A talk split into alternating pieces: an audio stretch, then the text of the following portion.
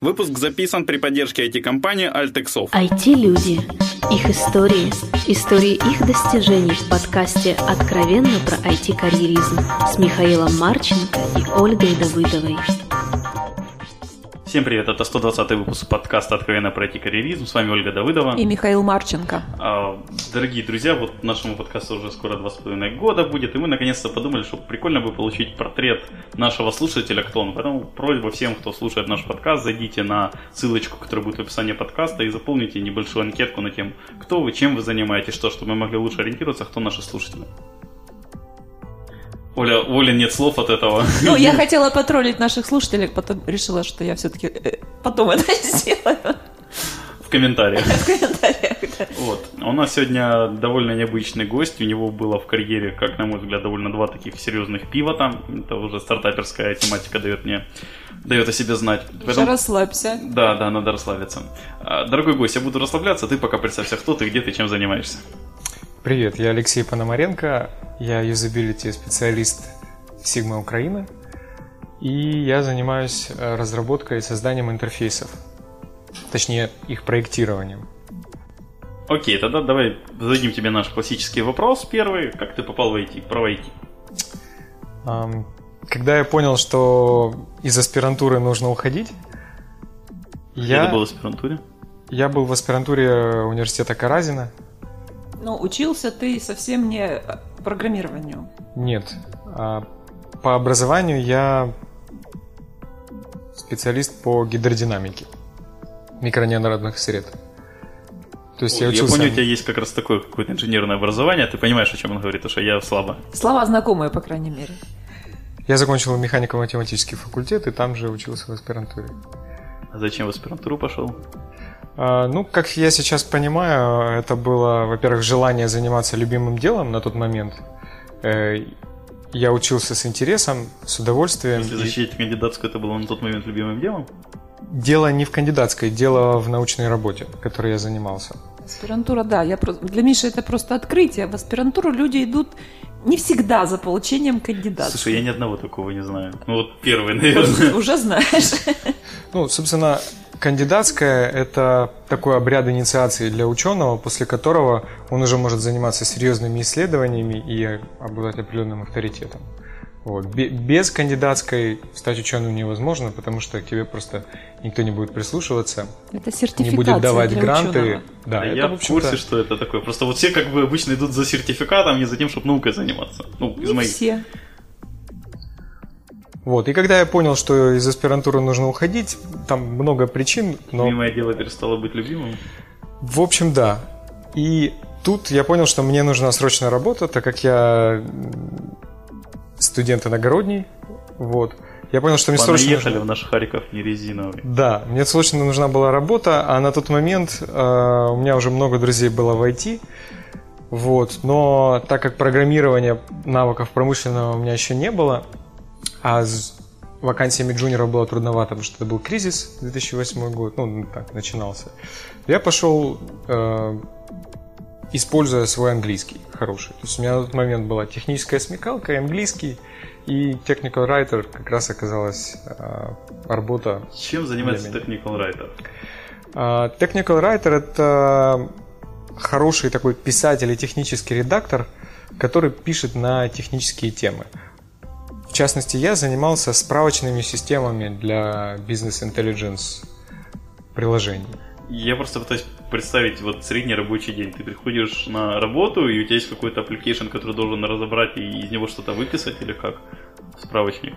Ну, э, плод работы Technical Writer зачастую это справочные системы. Google, Microsoft, э, Help к любой программе или э, веб-приложению. Это понятно, именно как рабочий день, то есть вот как, как рабочий задача день, берется. Э, ну, скажем, э, вот мы работали по Agile, у нас был новый проект, и появлялись новые фичи, мне нужно было э, быстренько, пока девелоперы это делают, разобраться, как это работает, у дизайнеров узнать, как это будет выглядеть, то есть пока еще все не собрано вместе, э, и начинать сразу объяснять будущим пользователям, как это будет работать, как этим можно пользоваться. То есть ты пишешь есть, инструкции по пользованию? Да, инструкции. До того, как фича будет написана. Да, они должны быть э, обладать рядом полезных свойств, то есть они должны быть э, литературным языком хорошим написаны, он должен быть понятен, и инструкция есть важное свойство, ее э, должно быть возможно читать по диагонали, пробегать. То есть страница из учебника не годится. Вот. Должна быть инструкция, которую можно подхватить с середины, если начало сделал человек самостоятельно. Вот. Ну, то есть это текст, обладающий определенными свойствами, такими юзабилити свойствами. Вот. Это такой текст с очень высокой удобностью использования. Писательство привело к юзабилити в конце концов. Да? В итоге да, да. Ну, мы к этому чуть позже вернемся. То есть, ну, вот погоди, я все равно, то есть ты, грубо говоря, приходишь к ПМу, там у него смотришь какой-то список задач там на итерацию или на сколько-то, их начинаешь описывать. А если в ходе разработки фича поменялась?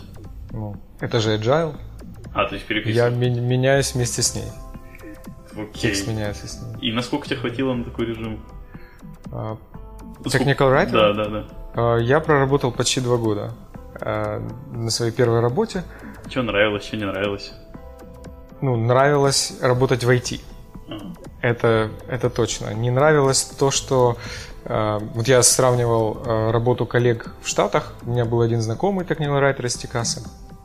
Вот. И э, штука в том, что там writer это, как правило, выпускник факультета э, или департамента английского языка с технической, дополнительной технической подготовкой. Но это хороший литератор, хороший писатель, у него вкус к языку. Э. И, что важно, разница в зарплатах американских девелоперов американских writerов порядка не больше 20-30%. То есть technical writer за свою работу получает почти столько же, сколько девелопер. Поэтому он профессионален, он мотивирован, вот, и он занимается любимым делом.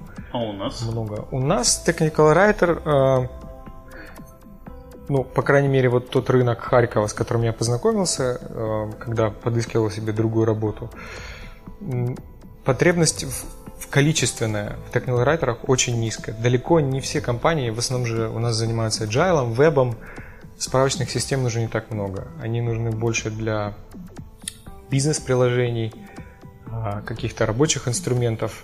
В financial и а... телеком аппликейшенах у нас очень да, много в Харькове. Да, но а, учитывая, что инструкции должны быть на английском, и учитывая, опять же, низкий спрос и недостаток квалифицированных специалистов, иногда бывает выгоднее нанять американского writer, потому что у него безупречное чувство языка, и пользователи англоязычные подвоха не почувствуют. А как с твоей работой чувствовали подвох? А, с моей, возможно, чувствовали, возможно, нет. У меня был э, коллега из Штатов, который все ревьюил с точки зрения стиля немного. Вот. Но в целом в украинском IT сейчас потребность в technical райтерах невысокая, особенно в высокооплачиваемых и качественных. Как правило, это переводчики, переквалифицировавшиеся, или грамотные выпускники инженерных факультетов, которые хорошо знают английский. Вот, и я, э, когда прошелся по собеседованиям спустя два года вот, работы technical writer, я понял, что э, вот зарплата, а я уже был тогда leading technical writer, руководителем отдела, что зарплата руководителя отдела, если я еще пару лет поработаю, с трудом выходит на нижнюю границу зарплаты middle QA. Вот. И я понял, что это IT, надо меняться, бэкграунд у меня и софтвер программирования, собственно, был. А, и порог вхождения, будем откровенны, в э, тестировщики, джуниор-тестировщики невысокий, особенно с опытом работы в IT уже. Поэтому я решил сменить э, профессию на, тести... на профессию тестировщика. Вот куда пошел, что приходилось доучиваться, что, опять же, нравилось, не нравилось этом, может, Оля какой-то вопрос наконец-то задаст, и что-то перенапряжен сегодня, походу. А я расслабилась, наоборот, хорошо. Пошел я в прекрасную, э, любимую мной компанию Global Logic. Вот. Там Искренне. Было... Искренне, да. Я, я, я люблю людей, которые там работают, у меня там осталось много друзей, и мне в целом нравится, как там все устроено. Вот, пошел я туда, э, работа была чрезвычайно интересная, э, оказалось плюсом э, при приеме на работу там много коммуникации с заказчиком, а у меня хороший разговорный английский и письменный тоже, собственно, как у technical writer, что помогает при написании технической документации. А в Global Logic на проектах их очень много. Это тебе помогло побыстрее как бы достичь ну, более серьезного уровня в QA? Да, потому что мне приходилось много читать тест-кейсы и писать тест-кейсы. А там письменный английский довольно важен. Плюс нужно было много общаться с э, нашими PM и лидами. И как быстро у тебя там происходил рост? И, А, до, и до чего ты дорос? Ну, за год я пришел э, на такого довольно высокооплачиваемого э, junior QA, вот, и через год э, я прошел evaluation и уже получил middle QA, но это было как раз в момент, когда я уже искал другую работу, то есть я выбирал пойти остаться ли мидлом в глобале или уйти мидлом еще куда-то. Ты занимался автоматизацией или чем-то таким? А, Там я занимался тестированием embedded э, софта. То есть это программное обеспечение для девайсов. Как он? Я, я просто очень помню, я, я уже упоминал эту шутку, по-моему, когда мы Ланграфа записывали. А, Я помню какое-то программание примерно в 2008 году, кажется, даже Ланграф или кто-то другой из Глобала а, выступал и говорил, что у нас как бы нужны как раз, у нас есть интересные проекты, у нас есть дефибрилляторы для НАСА мы делаем, и у нас как раз кончились QA. Он, это была не специальная шутка явно, он растерялся, но в итоге получилось, что вот QA, много QA на один дефибриллятор уходит. Да, э, скажем, команда, работающая над одним проектом, это порядка 40 QA для такого э, серьезного девайса, потому что э, это аппараты, от которых, ну, не по классификации, по медицинской, это аппарат, от которых зависит жизнь и здоровье человека. То есть сбой в работе аппарата, там есть такая классификация, и вот класс С для дефибрилляторов и там э, некоторых других устройств. Это класс устройств, которые при сбое могут привести к необратимому вреду для здоровья либо смерти.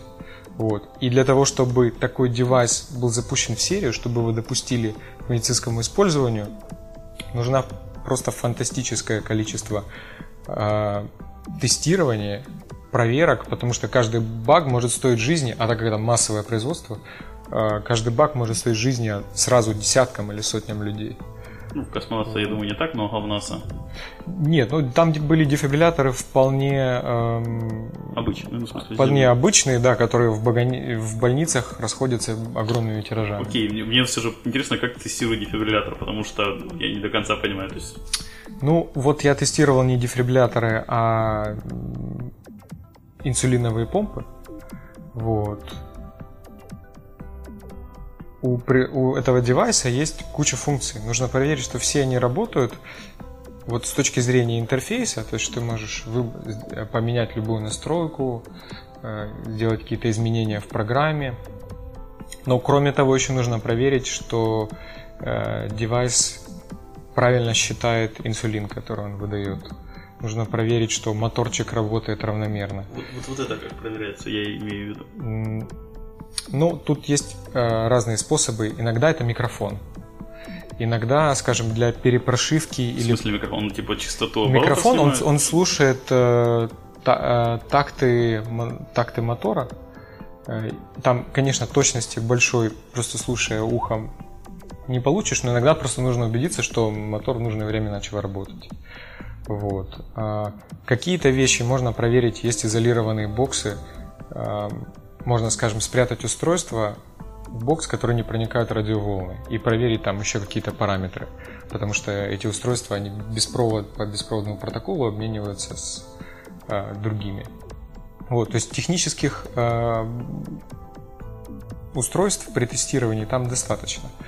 И это, кстати, а, выгодно отличает вот а, тестирование embedded от тестирования софта. Ты работаешь не просто с а, мышкой и экраном, ты работаешь с интересным устройством, необычным, которое сложно и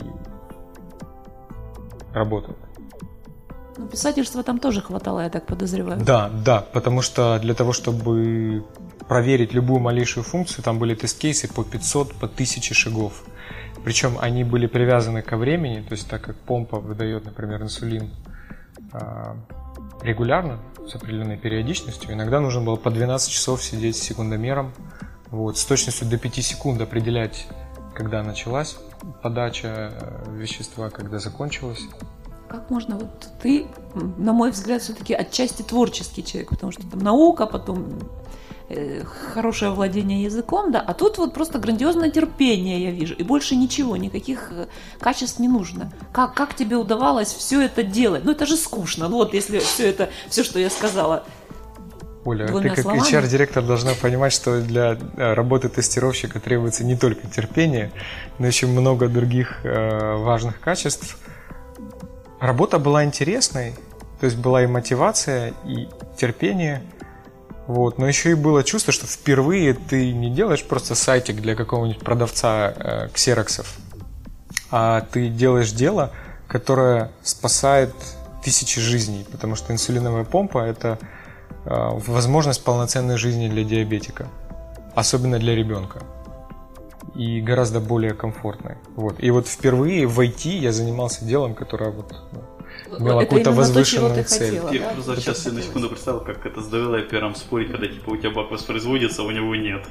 Это, наверное, весело.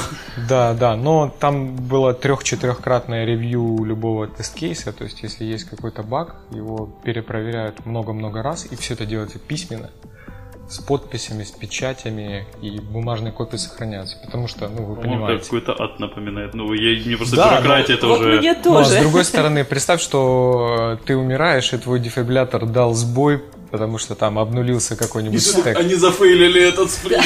Это чувство ответственности за чужие жизни. Тебе этого не понять. И мне, наверное, Да не, я понять. работал как раз тоже на Хаскей проекте. Но недолго. Год, чуть больше. Так что все в нормах системы.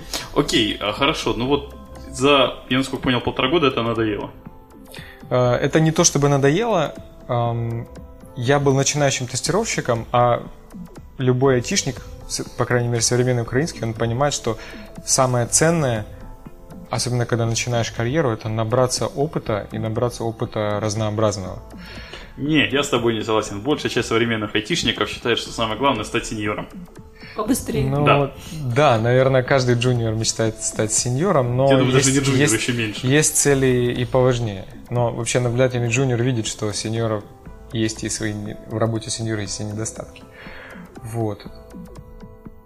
Так вот, возвращаясь э, В смене работы с да, QA. к, сме- к смене работы. Я понимал, что embedded это, конечно, круто, но основная часть рынка э, IT занимается немного другим. Я буду неконкурентоспособным тестировщиком, если не буду уметь заниматься вебом, мобайлом и прочим. То есть я буду не гибок в своей карьере, в смене работы. Поэтому я понял, что, возможно, как многие в Global потом можно будет вернуться, но сейчас нужно набраться опыта в других сферах тестирования. Вот. То есть И- ты в каком-то смысле сейчас набираешься опыта для, для эпичного возвращения в Global. нет, нет. Ну, кстати, конечно, от, от такого никогда не зарекаются, но с тестированием пока, э, я думаю, я закончил надолго. От зла и Global не зарекаются, ну? Ну да. Вот. Так вот, э, в тот момент, когда я искал работу middle тестировщиком, э, мой хороший друг предложил мне прийти на собеседование в Sigma. Вот. И там мне предложили заняться тем, что мне совершенно не знакомо и в чем я ничего не смыслю. Но пообещали всему научить. Вот. Потому что как раз ну, нужен был юзабилити специалист, ну, нужно было его такую должность создать. Вот. И нужен был просто человек, мотивированный учиться и много работать. Вот. Я послушал, мне это тогда показалось очень интересным. А сейчас уже не кажется. Полтора Уже, года так- прошло. уже тогда показалось интересным просто на слух. Я еще не очень хорошо понимал, чем предстоит заниматься. Вот. Я почитал немного, разобрался, и после раздумий недели или двух я все-таки решил, это довольно важный шаг, оставить тестирование, где все хорошо, где интересно. Для тебя это уже далеко не первый раз, где все хорошо, А. интересно оставить. Да, вот. И я все-таки решил стать э, юзабилити Я парнем в Sigma. Я представляю этот меркантильную сторону этого подкаста, поэтому, конечно же, спрошу, а без понижения зарплаты и как, в принципе, э, QA, зарплат QA коррелирует с зарплатами юзабилити специалистов? Я правильное слово использовал? Коррелирует. Оля у нас образованная часть этого подкаста. Будем считать, что правильно. без, без понижения. Естественно, я никогда не забываю о финансовой стороне вопроса. Сейчас э, моя зарплата, она, в общем, сравнима с зарплатой тестировщиков. Все зависит от области. Вот. Так что это впо- э, за эту работу можно получать вполне достойную зарплату. Леш, а вот если вернуться к твоим предыдущим мыслям по поводу вот э, востребованности техрайтера, да, мне кажется, юзабилити специалист стоит где-то там же по востребованности. Э, Оплачиваемость, да, я согласна выше, но востребованность, то есть QA нужно гораздо больше рынку. Девелоперов больше всего. Да, да, до QA, конечно, количественно нужно больше. Ну, грубо говоря, э, если мы возьмем какой-то усредненный проект, там нужен один-два дизайнера, один э, специалист по интерфейсам, один бизнес-аналитик и куча девелоперов и куча тестировщиков. Вот. И чем сложнее продукт, тем больше тестировщиков. Потому что понятно, конечно, что на одного а, PM или на одного юзабилити специалиста будет приходиться гораздо больше. Ну, у меня просто подозрение, что Сигма тебя взяла туда, способного обучаться, потому что просто не могли найти вообще никого, не, не желающего туда идти. А, а те, которые есть, им, в общем-то, и так хорошо, потому что проектов э, не очень много. Вот, поэтому тебе как бы такое, не совсем, на мой взгляд, доброе дело сделали, переквалифицировав тебя. Да нет, дело очень даже доброе. После двух лет я могу сказать, что это было одним из самых добрых дел, сделанных для меня э, моими коллегами. А, да, юзабилити специалистов, UX, их еще называют иногда UX-дизайнерами, information архитектами. Э, Это все связано, разные стороны одного и того же. Э, Их не так много, и спрос на них пока небольшой, но он растет. Просто Я- потому, что э, украинское IT вырастает из просто воспомогательного аутсорса, бездумного, в... Мы как автомобильные компании. Сначала просто собираем с отвертками, но сейчас уже начинаем делать свои детали. То есть все, все больше людей занимается вопросами требований в Украине, э, придумывает что-то для продуктов. Смотри, я периодически мониторю вакансии, сейчас ты прав, стали появляться вакансии там UI UX дизайнеров, А, но опять же, ча- чаще имеется в виду это совмещенно, что по сути UX дизайнер он должен уметь не только спроектировать, именно это еще и нарисовать. По сути, это, ну, скажем, больше требований, или может в каком-то смысле те же требования от э, классического и графического UI дизайнера. Вот в чем твоя, ну, то есть это вот ты этим же по сути занимаешься, или оно чем-то отличается от UI дизайнера? М, Да, вакансии, которые сейчас есть, это UI UX дизайнеры очень часто. Под этим а, подразумеваются а, Экономия бюджета на двух специалистов. Да, естественно. И, естественно, чем меньше проект и чем больше желания сэкономить, тем э, больше стараются совместить. То есть я думаю, Подожди, если а бы разве это это, было... не логичное совмещение? То есть человек представляет, как это делать, и делает. Это же, в общем-то, в понятие Отча- дизайнер, на мой взгляд, отчасти, входит. отчасти да, но поработав вот два года, я вижу, что совмещение это иногда полезно, а иногда не очень. Естественно, бывают, скажем, э, граф-дизайнеры, которые совмещают граф-дизайн и верстку. Вот, даже такое бывает. Хотя цели у них немного разные. Ну, это Но из двух. Особенность в том, что вот одна из книг, которую я сегодня порекомендую, может быть, в конце эм, передачи, это книга Алана Купера «Психбольница в руках пациентов». Штука с разработкой софта в том, что э, каждый, особенно работая в режиме конкуренции, минимизации estimate ов, миним- минимизации э, трудовых затрат на какой-то продукт, каждый старается сделать все максимально экономно, максимально эффективно. У девелоперов это там проблемы технического долга, э, да и, собственно, проблемы юзабилити. Штука в том, что э, девелопер, он хочет сделать продукт, он хочет сделать код как можно более простым, как можно более э, тестируемым, безбажным, иногда в ущерб прочему, все- всему остальному. Вот. Тестировщик хочет, чтобы проект быстро, ну, точнее, проект был безбажным, иногда в ущерб, скажем, эм, срокам. Вот. Э, Граф-дизайнер хочет, чтобы проект был красивым, потрясающе эстетически красивым, просто картиночкой. Иногда в ущерб, например, юзабилити. или сложности верстки. Вот. И получается, что работа над проектом – это поиск какого-то баланса. Ты сейчас описал то, чем занимается PM, по-моему. Чего-то среднего, да. Это вот э, это работа PM, найти этот баланс. Но штука в том, что э, я просто э, рассказывая об этом показал, что каждый тянет немного в свою сторону. Понятно. Вот. И получается, что, скажем, если девелопер будет и дизайнером одновременно, а, вообще непонятно, куда он будет тянуть. Вот. Если он лучший девелопер, он будет тянуть Куда тянет UX дизайнер? Вот. А, UI, UX дизайнер это и дизайнер, и юзабилити специалист. Вот, он э, иногда может тянуть в сторону граф дизайна, особенно если его основные skill ы это дизайн.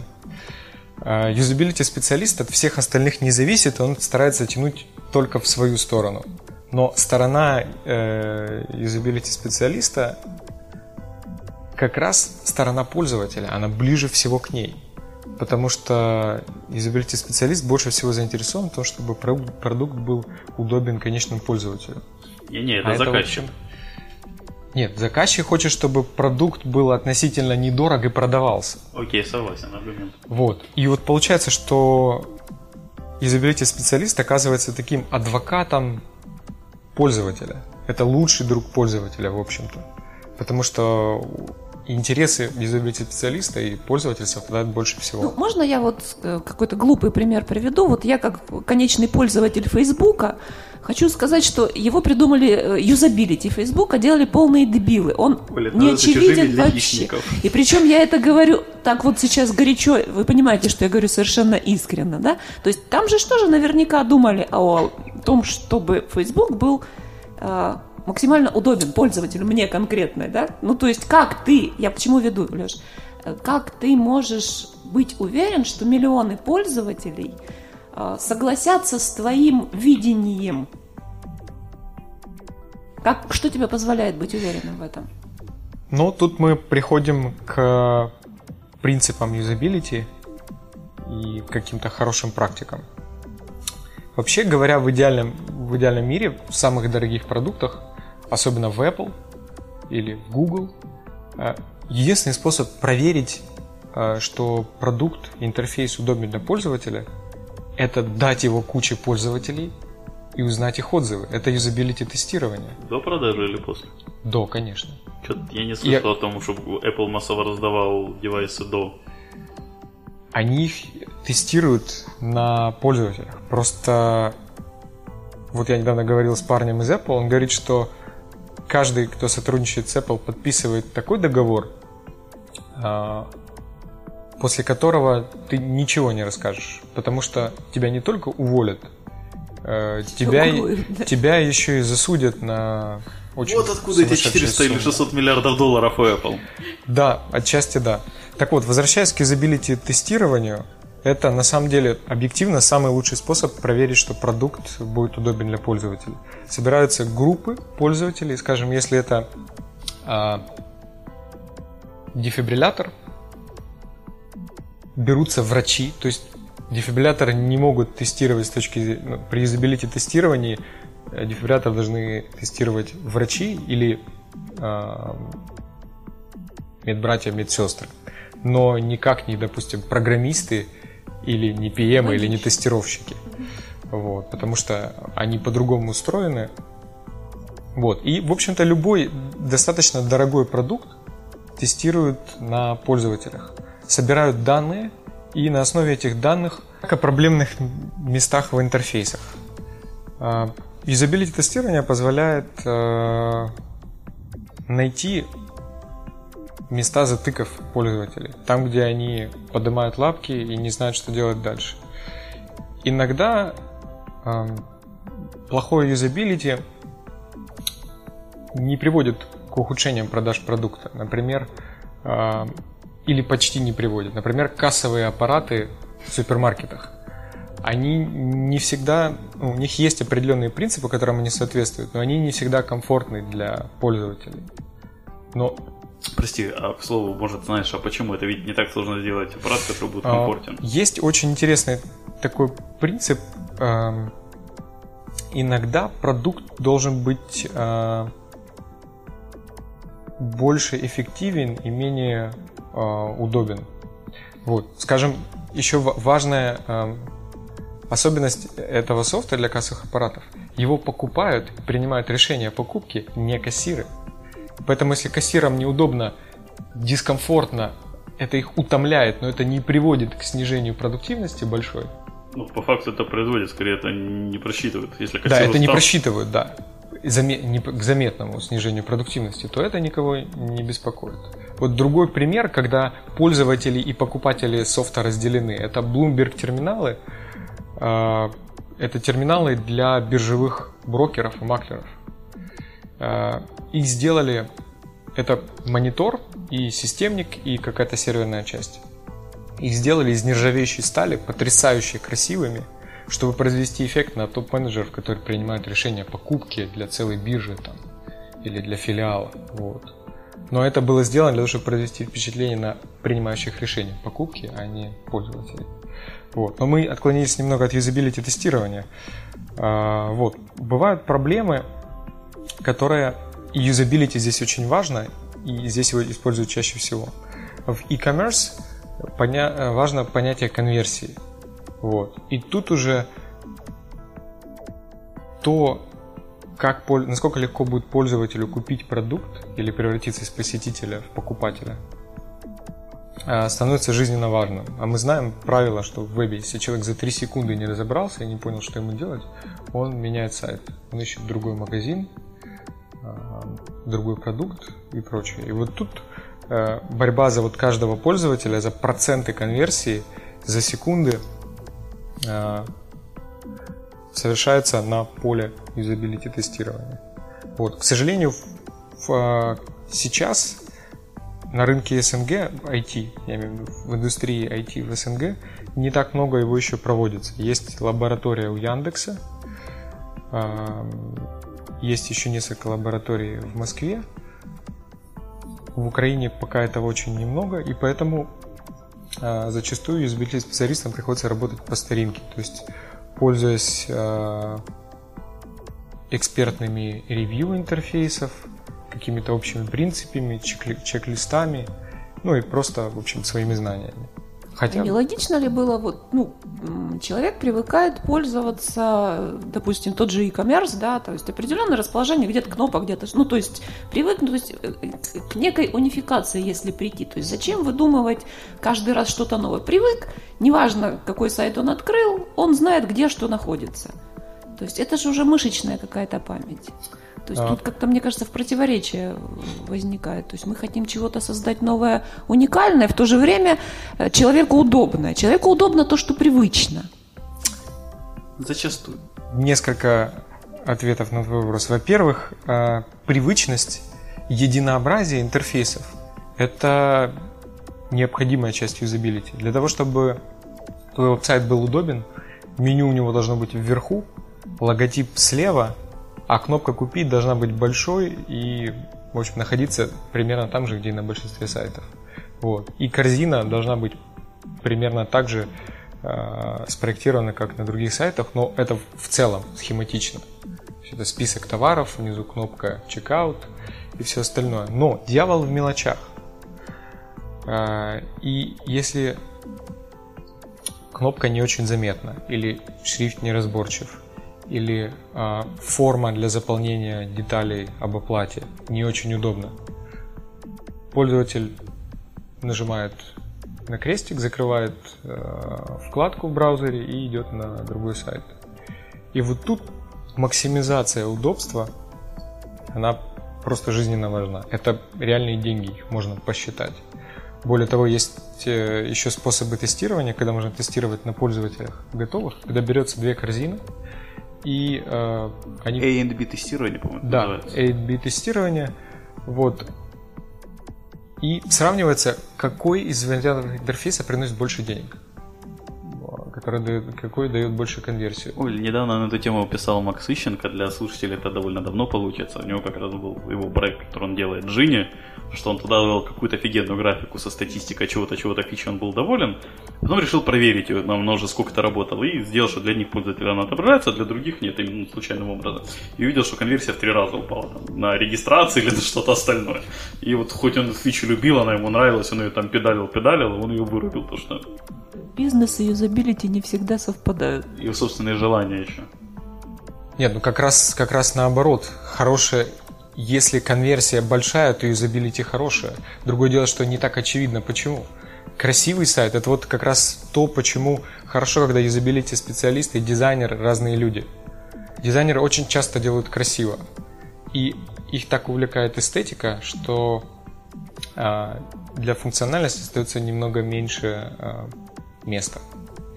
Ну и скажем, дизайнер, э, представьте, что на большом проекте или в компании, где много проектов, дизайнеру нужно разбираться в э, таргет-группах пользователей, нужно понимать, э, как они совершают покупки, все это, все это, все это, у него не будет оставаться времени рисовать. У него Ты будет... знаешь, вот я с тобой поспорю, все-таки красота, на мой взгляд, это именно то, что нет ничего лишнего. Это самое необходимое и ничего лишнего. И это именно дизайнерский взгляд. Особенность красоты в том, что как раз о ней можно очень много спорить. И представления о красоте у всех разные. Для Фейсбука красивый интерфейс это то, то, что у них, но далеко не все с этим понятием красоты согласны. Что может помочь стать, ну, как можно отличить плохого от хорошего изобилиста, что может помочь стать хорошим изобилистом? Это непростой вопрос. Скорее два вопроса. Первый, э, как отличить хорошего от плохого? А, Ну, во-первых, я как... э, Вот был еще до этого вопрос, по-мо- по-моему, мы его не обсуждали, о том, как мне помогает мое образование в моей работе. А, Занятие математикой и фундаментальными науками мне помогло понять то, что не понимая общих идей, концептов, не имея каких-то фундаментальных знаний, очень тяжело делать какие-то прикладные вещи. А, То есть, что отличает PHP-кодера, а, который там быстренько лобает сайты, от классного senior-девелопера? У senior-девелопера или архитектора у него есть перспектива. Он видит пространство над проектом.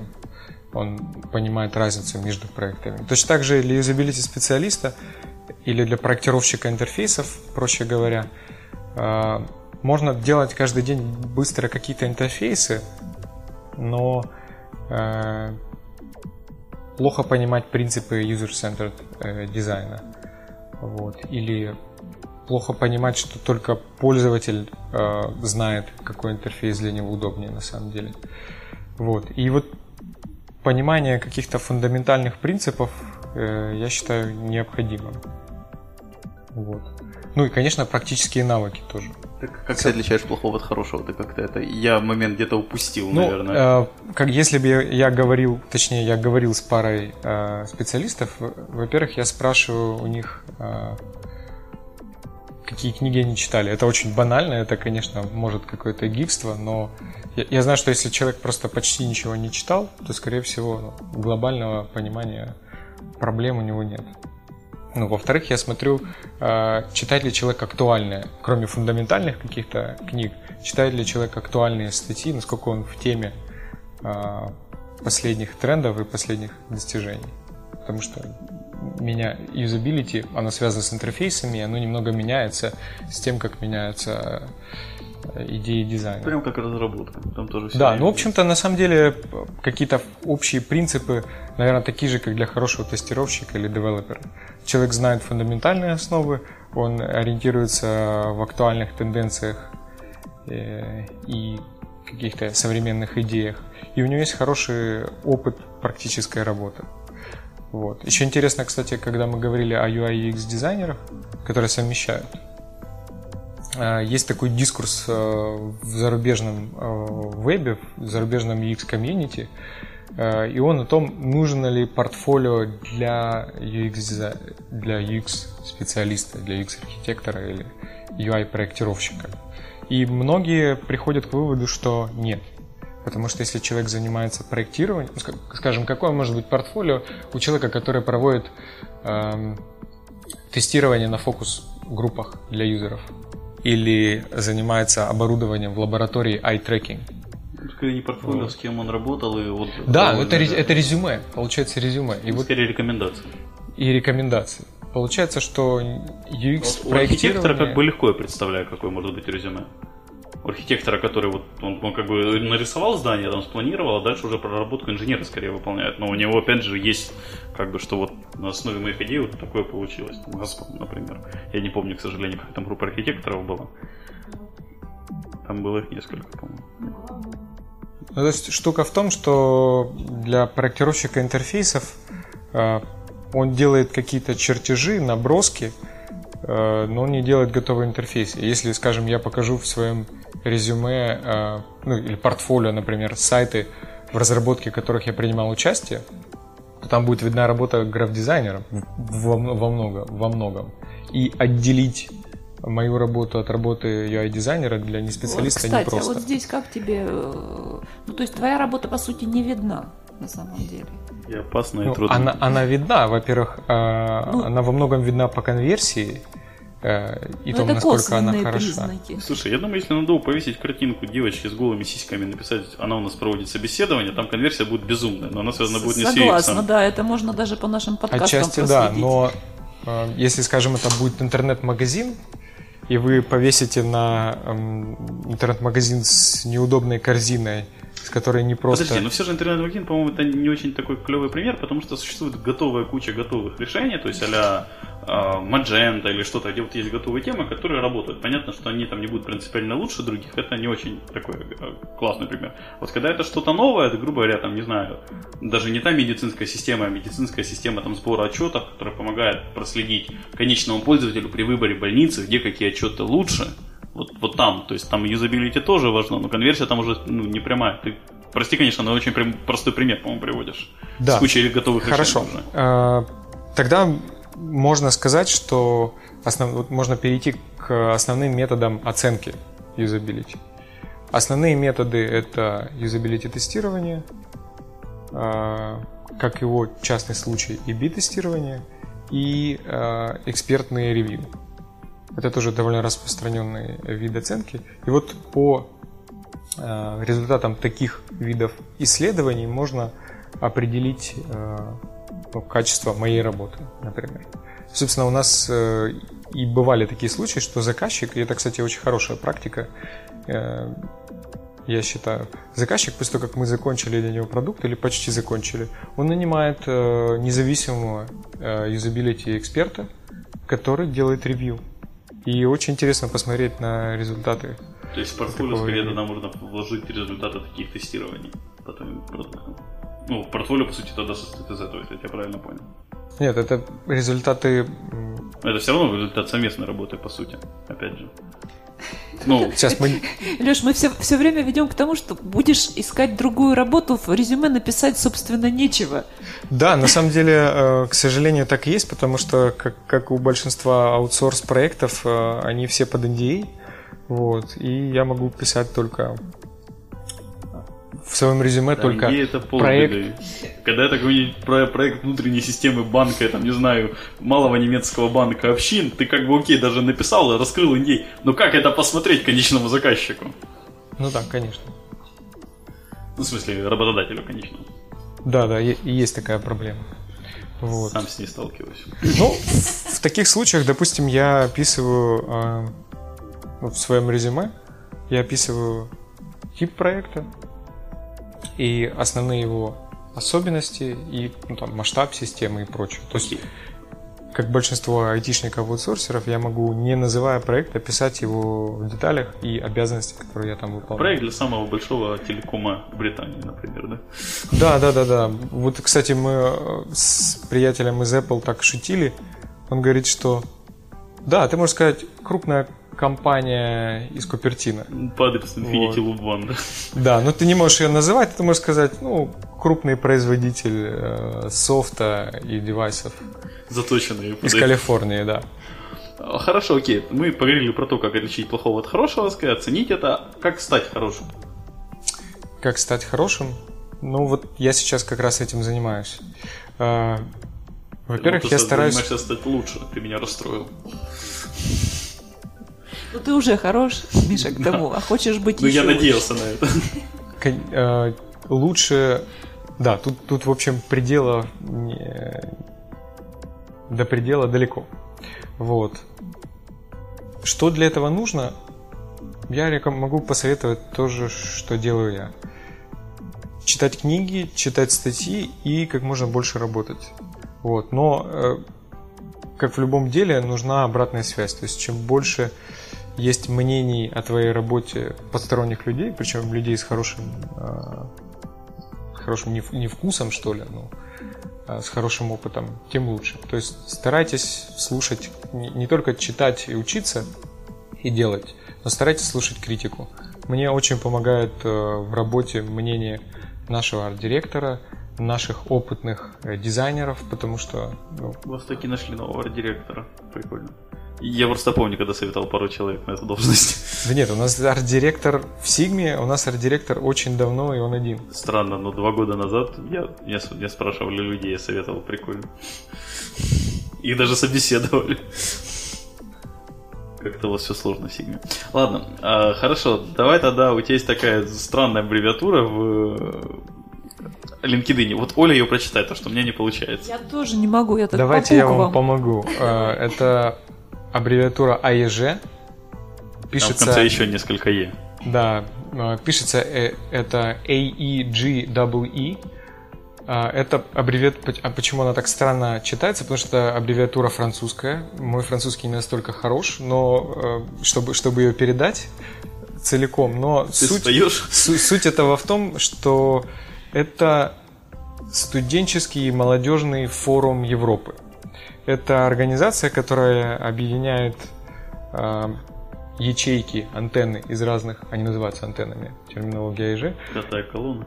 Да, они объединяют э, филиалы э, в разных частях Евросоюза, и основные цели АЕЖ это, ну, это, собственно, в основном студенческая организация, но и молодежная тоже. Это экологические программы, э, программы образовательные и И чем ты мне и занимаешься? отчасти политические. Я в ней являюсь рядовым мембром. Я не занимаюсь какими-то конкретными проектами сейчас. Я в основном езжу, ну, собственно, это хороший способ путешествовать. Я езжу, встречаюсь э, с ребятами из разных стран, вот, езжу на, на разные мероприятия. В основном мне интересны экологические, вот. И, ну, в общем, АЕЖ это молодежная организация европейская. Это очень хороший способ э, посмотреть другие страны изнутри. То есть не пожить в гостинице как турист, а пожить в студенческом общежитии, познакомиться э, с тамошними ребятами. Вот, в прошлом году я с помощью АЕЖ проехал почти 700 километров по Германии, Бельгии, Люксембургу. Мы организовались э, с моими друзьями из Германии. Вот, э, собрали группу из 20 человек и вот так объехали три страны. Миша, почему ты еще Хар- не я, там? кстати, хочу Я слишком прорекламировать в для а молодых. Э, Членство в АЭЖ возможно до 35 лет, так что многим айтишникам это доступно. Э, АЭЖ Харьков существует. Это не миф. Я могу потом в комментариях к подкасту дать на него каким-нибудь образом ссылку. Или просто гуглите АЭЖ Харьков. Это интересная молодежная организация. Кстати, там есть и ребята из Глобала, и из Team International. В общем, она довольно популярна у харьковских айтишников. Это классный способ пос- съездить в другую страну, познакомиться с новыми людьми и посмотреть на жизнь э, не через стекло туристического автобуса, а, а изнутри. Окей, тогда будем потихоньку закругляться. Оля, я уверен, уже на готове ее любимый вопрос. Где- В чем ты дальше себя видишь? В ком? Если как как-нибудь, что дальше? Недавно я отметил два года э, работы в Симе и два года Пора работы менять. юзабилити специалистом. Я много думал об этом, обдумывал, что делать дальше, и я пришел к выводу, что юзабилити, проектирование интерфейсов – это то, чем я хочу заниматься еще долго и развиваться в этом. И вопрос был, э, я, наверное, не полностью ответил, что, что делать дальше. Нормально, мне На- достаточно. Нас устраивает. А, окей, посоветую две книги нашим слушателям. Э, Я не побоюсь быть банальным, я посоветую две отличные книги, которых многие знают. Это Алан Купер «Психбольница в руках пациентов». Это как раз вот то фундаментальный взгляд сверху на всю индустрию, потому что Алан Купер э, известный девелопер, он принимал участие э, в создании Visual Basic, если не ошибаюсь. Вот. И это девелопер, который смог подняться над development community, взглянуть на него со стороны и откровенно сказать о проблемах. О том, как девелоперы забывают о пользователях, создавая программные продукты уже 20 с лишним лет. Вот. Я думаю, все больше. А, да, и вторая книга, это она больше о веб-дизайне. Стив Круг, «Не заставляйте меня думать», кажется, она на русском называется. Вот, это ознакомление, вот такие книги я мо- могу рекомендовать и девелоперам, и тестировщикам, э, и PM. Есть фундаментальная книга об интерфейсах Две уже А, было. Алана хватит, Купера, хватит, да. две, Третья. Две, две, две. У нас, у нас лимит на две. Надо с каким книжным магазином спонсорское соглашение заключить. Боже мой, заговариваюсь уже. А, хорошо, тогда давай самое последнее, пожелай что-то хорошее нашим слушателям. все слуш- Посоветуй прочитать Да. третью книгу. Нет, все, э, все слушатели и и не только слушатели этого подкаста пользуются компьютерами и другими электронными устройствами каждый день. Э, Я хочу пожелать всем э, хороших интерфейсов, потому что мы с ними проводим почти все время свободное от сна, и хороший интерфейс это хорошее качество жизни, это комфорт э, и удобство. Вот. Я хочу, чтобы ваша жизнь была полна исключительно хороших Я интерфейсов. тебя добавлю, чтобы еще и не сбоило. Вот. А, Большое спасибо слушателям, что слушали нас. А, Не забудьте, что мы вас очень попросили ответить, заполнить большую анкетку про наших слушателей в в описании к этому подкасту. Ссылочка будет. А, Всем спасибо, всем пока. Пока-пока. Пока. Откровенно про IT-карьеризм с Михаилом Марченко и Ольгой Давыдовой.